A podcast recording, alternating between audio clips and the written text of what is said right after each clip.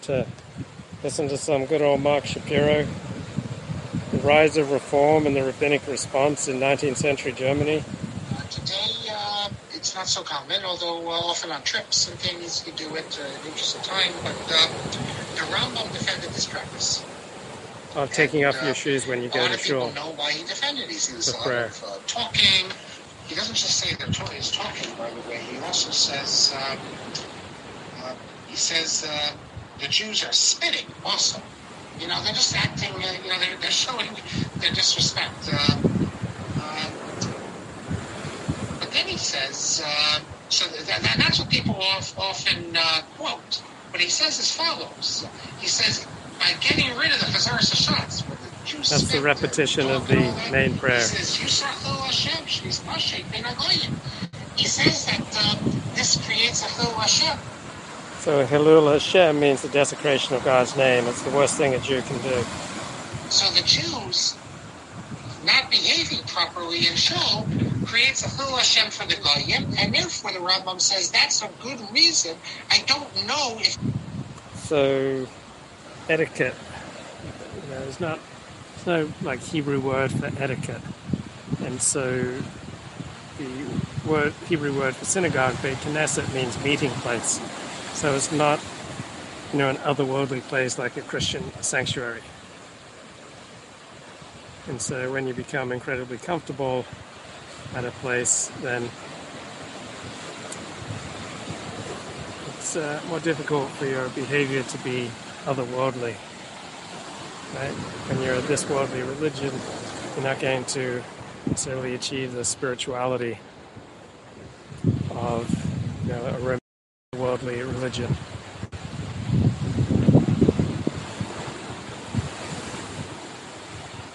Good old Mark Shapiro just has a way of putting his finger on it. I've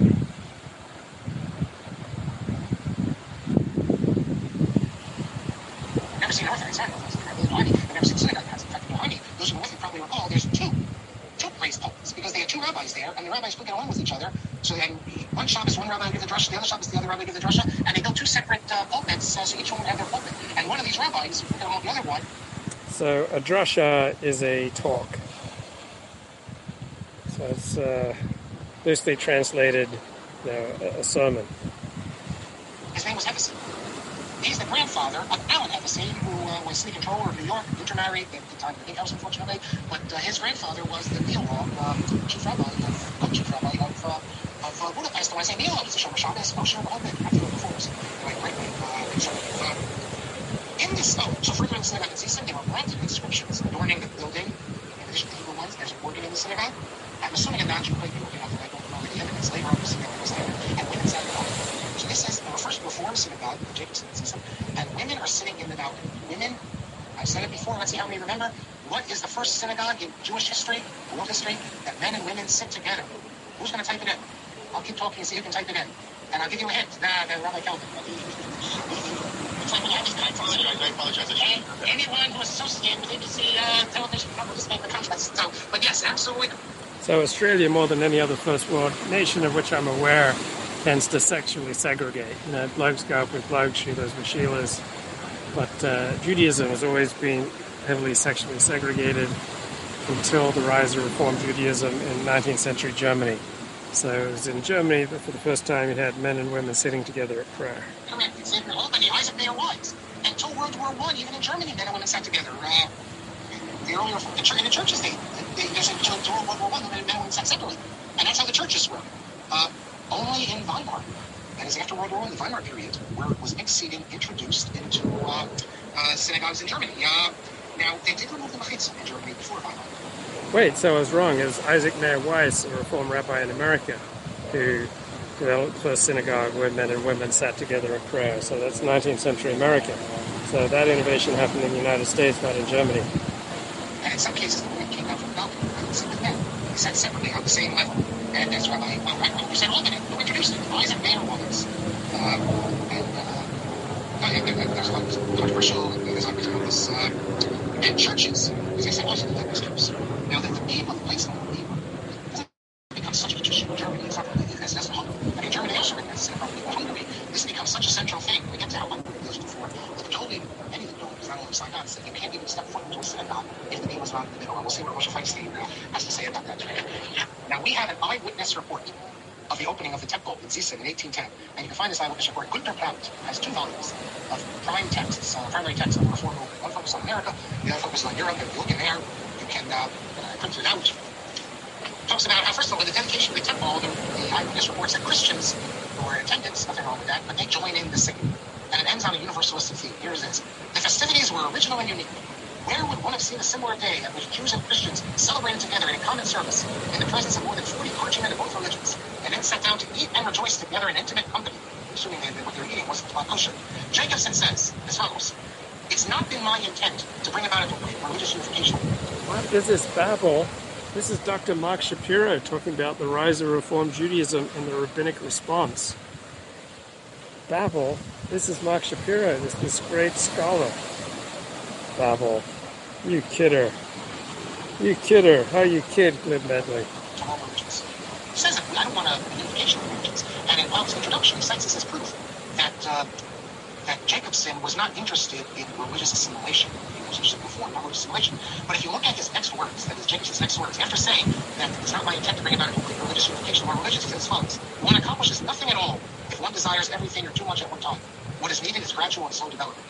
So I, I, I'm reading it, it seems to be saying that religious unification is is not ipso facto wrong. But in today's day and age, it's not something we can do. But in the future, this could be a goal. Because when the Christians get rid of their belief in Jesus, know, then we can all be worshiping the divine together. I pick up. So, yeah, the founders of Reform Judaism thought that they created a universal religion that would supplant Christianity. They thought, you know, Christians will drop the, the Jesus thing and uh, will all you know, worship the one true God, practicing true, true religion. Glum Medley is just jealous of the, the, the wit and wisdom of Mark Shapiro here. So just about 9.30, is Jacobson's going to tell us what he, what's driving him. And then we're going to get into a very interesting tangent because Jacobson is going to make the argument that it's vital that our religious service not be disgraceful, not for us only, but in the eyes of our neighbors. And I think most people today, if you told them this, they'd say, the idea that we're going to determine what our social service looks like based on our I think that's uh, that's not a normal way of looking at it. That's, that's a classical reform way of looking at it. And you will see, I'm going to cite you Rishonim in a home. You will believe it or not, say the exact same thing. They are sitting up. Yeah, there never there never comes a time when you can just be oblivious to how your neighbors perceive what you're doing, particularly when you're a tiny minority. So Jews have always had to pay attention to what the non-Jews think. Right? This idea of you know we don't care what the goyim think, right? that's not realistic.